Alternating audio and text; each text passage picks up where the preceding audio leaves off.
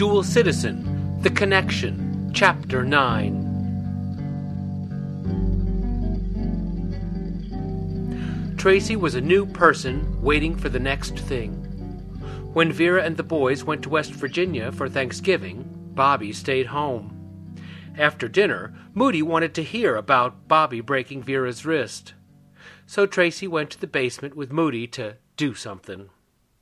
The fucking bastard, Moody said. I was gonna kill him, Tracy said. He was going to tell Moody the tall, shiny silver figure stopped him, but it wasn't time yet. I guess I just thought better of it. Moody grunted. Well, I'm not sure I could have controlled myself. The arrows didn't work, Tracy said. So I tried another way. You don't say. And Moody perked up. A couple of weeks ago, I was doing the dishes. Tracy said. I was doing them because Ma couldn't. But ever since I saw Jaws, I hated doing the dishes. Why's that? All that soapy water and not knowing what's underneath. Don't ask me to take a bath. And Tracy gestured to his torso. Showers only. And Moody laughed. But the bastard knew it. Tracy said. And always made me do the dishes. Bobby laughed about it with Freddie. I was thinking about that and Mom's broken wrist, and I opened up the cabinet to put away the Tupperware. There were Bobby's pills, sitting right there above the sink. The label said to keep them away from moisture. Not the smartest place to keep those pills, was it? Moody concurred. Nope. Tracy said. So that cap came off and bloop, right into the dishwater. Then I rinsed them off, dried each one carefully, and back into the bottle they went. You want to see that man explode, don't you? Moody said. I figured that's why they called them nitroglycerin. Tracy stated, and they clinked their glasses, Moody's apricot brandy and Tracy's Coke bottle. Then Moody got concerned. You really wanted to kill him, didn't you? Still do. It's either going to be him or me. Tracy stated. Well, just hold on there, Tracy. Nothing's worth all that, especially at your age, and especially for something as worthless as Bobby. But Tracy didn't see the problem with it. Bobby is truly a horrible, good for nothing weasel of a man. You got that right. But you shouldn't have to be doing nothing like that, at least not now. Besides, for some unknown reason, your wonderful mother don't want to do nothing about it. So we can't. Everything in Tracy wanted to argue with his grandfather's truth, but he couldn't. He wanted to fight. The very name Trammell meant to fight. It meant to separate right from wrong, and everything about that situation was wrong. That don't mean there ain't another way, Moody stated, and Tracy cooled a little. I'll get you out of there, Tracy, Moody decided. Just give me a little more time. And he took another sip. But I'll get you out. And that was enough for his boy. Then, because the boys were staying in D.C. for Christmas, Granny took the boys and got matching jogging suits for them and Vera. They wrapped them up, and the boys took them to D.C., but Granny didn't get Bobby one. So before Christmas, the boys and Vera went to pick out a sleeping bag with arms for Bobby. Christmas morning, the peace offering was opened, and Bobby liked it, but for a different reason. You know, Bobby said, I didn't get anything from my father for Christmas. And Vera's jaw dropped. How wrinkled is that wrapping paper? Vera got apoplectic and went to get coffee. Tracy went to his room, and Freddie and Bobby were left to fend for themselves. Later they went to Grandma's house, Bobby's mother, with Vera's gift, and Bobby gave it away in front of his wife. Vera didn't speak to Bobby for weeks. In April there was a bright spot. Tracy's art teacher informed him that his drawing of the vision won an award. Tracy had won awards for citizenship and participation, but an award for artwork, something he actually liked doing, that surprised him. Unknown to Tracy, His art teacher had entered his picture of the vision in a national competition. It won, and Vera was beside herself. Before he knew it, Tracy was taken out of class with his art teacher. Vera took off from work, brought a suit for Tracy to change into, and whisked him into D.C. for the national ceremony. Afterwards, the new visionary was taken to Rock Creek Park for pictures. Vera memorialized the event as Tracy held the picture he was instructed to draw. Tracy didn't know it at the time, but it was the photograph holding the picture of the vision with his award that recorded the truth. But that was the only highlight of the school year. When Tracy graduated sixth grade, he was more than done.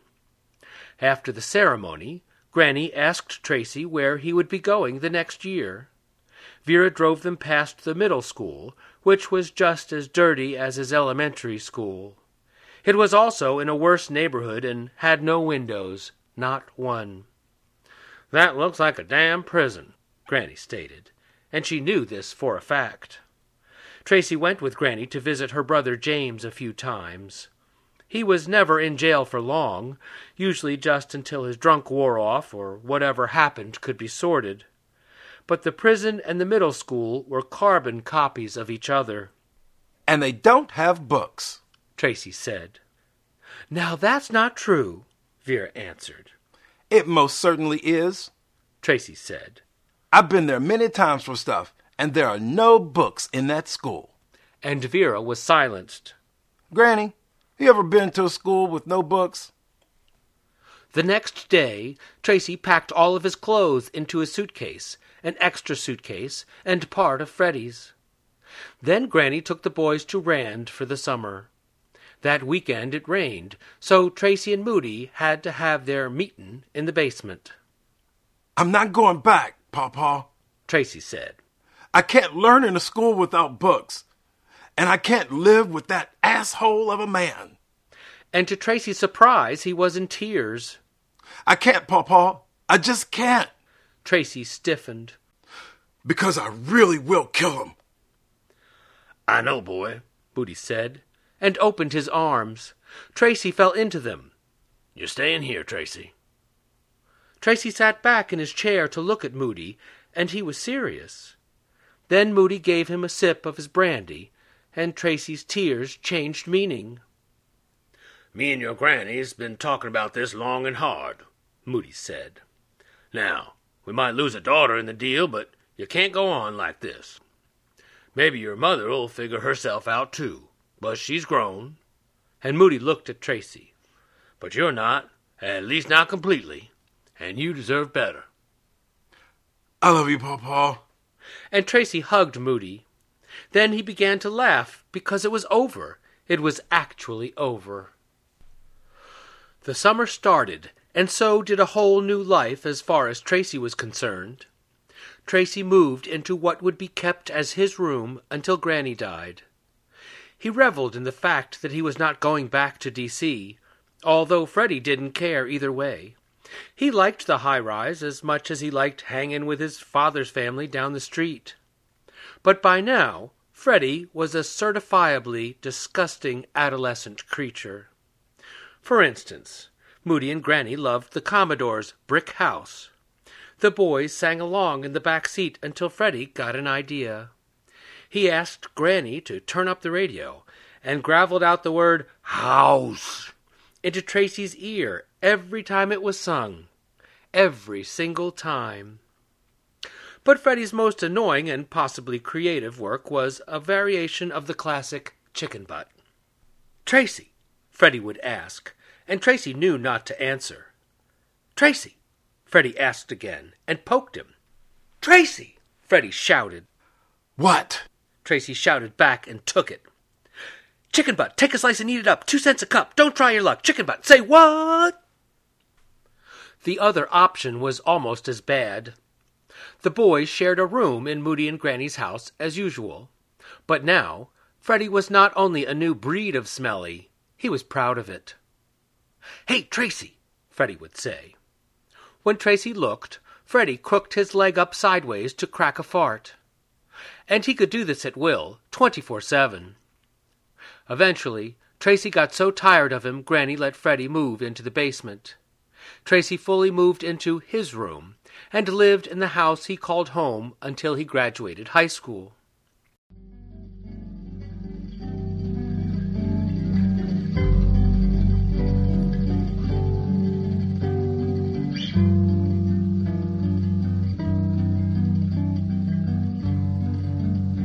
Hello, everyone. Tracy here. I hope you're enjoying my story. We'll let you know how to support this podcast later. But for now, the best thing you can do is follow us and share it with your friends and family. So if you like what you're hearing, please help us out by telling people about it. And thanks again. The Moody house was dug into the side of a hill. The driveway went into the basement where Granny parked her car and Moody had all his tools. The other side of the basement was finished for entertaining. Up the wooden stairs, with a tricky step to the left, was the meridian blue kitchen. Granny's recliner sat in the living room next to the kitchen. That way she could talk on the saffron rotary phone that hung on the kitchen wall, or gossip on the cream trimline phone on the end table. After sundown, Granny would sit and call the women of the neighborhood to make sure all the kids had got home safe. Out the front door was a high cement porch and front walkway lined with Granny's hostas. The backyard was house width down to the river bank. Across the river were train tracks and the turnpike. The steep V of the mountains magnified the rumble, or carried the whistle of coal barges down the river. The Kanawha River frequently rose all the way to the back house. Sharp curves and strong currents made the depth fluctuate wildly.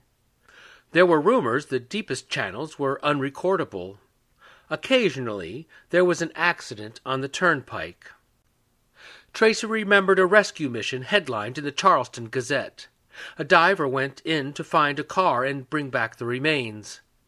Reportedly, huge lips of what might have been a carp, large enough to swallow the diver, emerged from the murk. Future rescue missions were scrapped. From then on, if a loved one's car missed the mountain, that was that.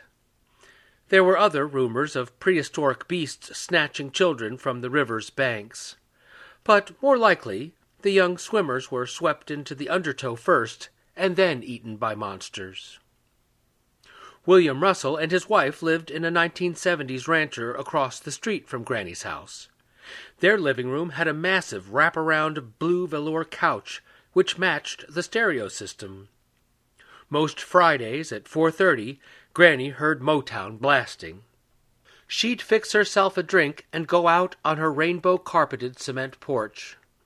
William Russell would soon be on his. The two caught up by shouting across the shallow valley of the road. It was faster to yell up or down the street than dialing, which may have been why West Virginia had hollers in the first place. The topography also made it easy to know what everyone was about. That summer, Granny was all about keeping the boys busy.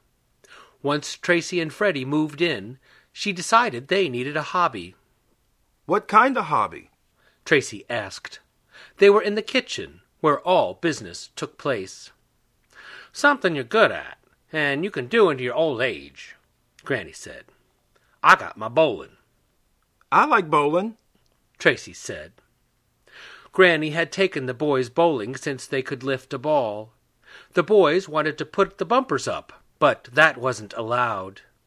There are no bumpers in life, Granny had said, and now she was even more indignant.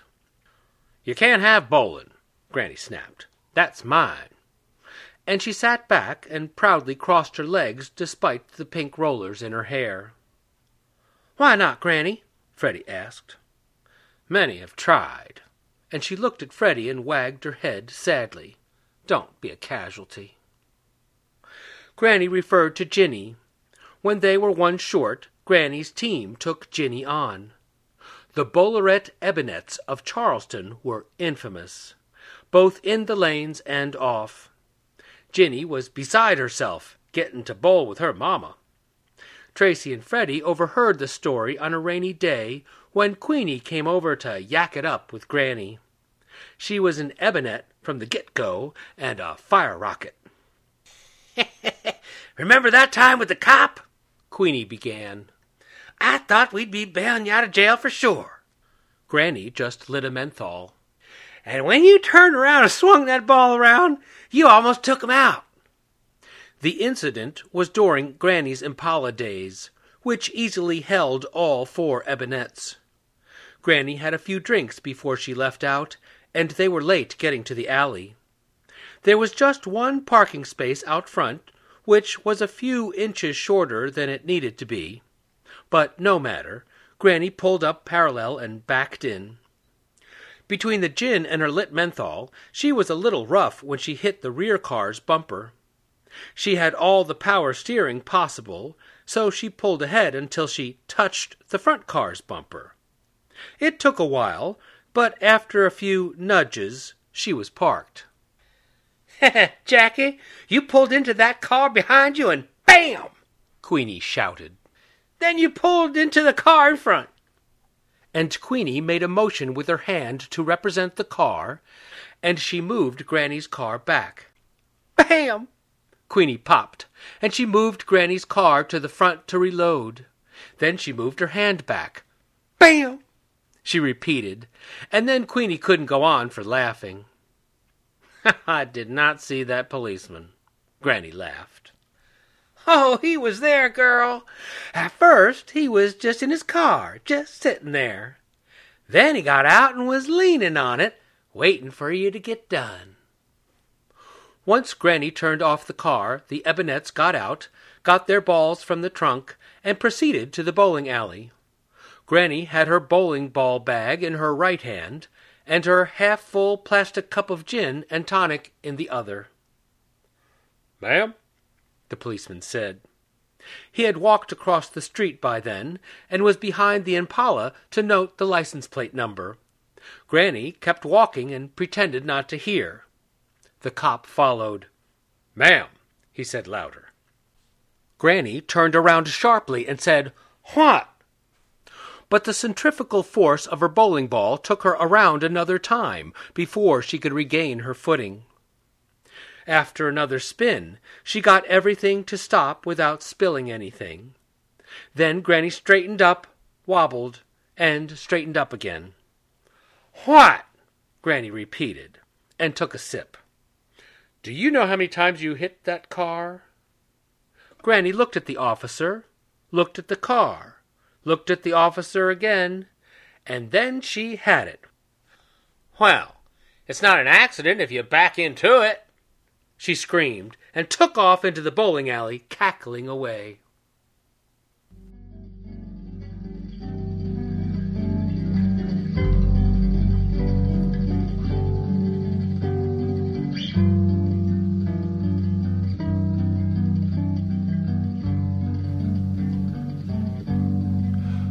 Thanks for listening, everyone. If you would like to purchase the book Dual Citizen, it is available on Amazon. Be sure to search for Dual Citizen The Connection.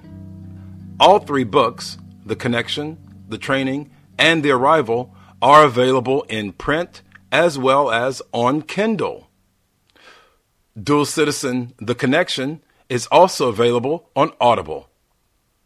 So, if you would like to skip ahead and see how everything turns out, feel free. But don't tell your friends the ending. Thanks again, and we hope everyone will find their place at the table.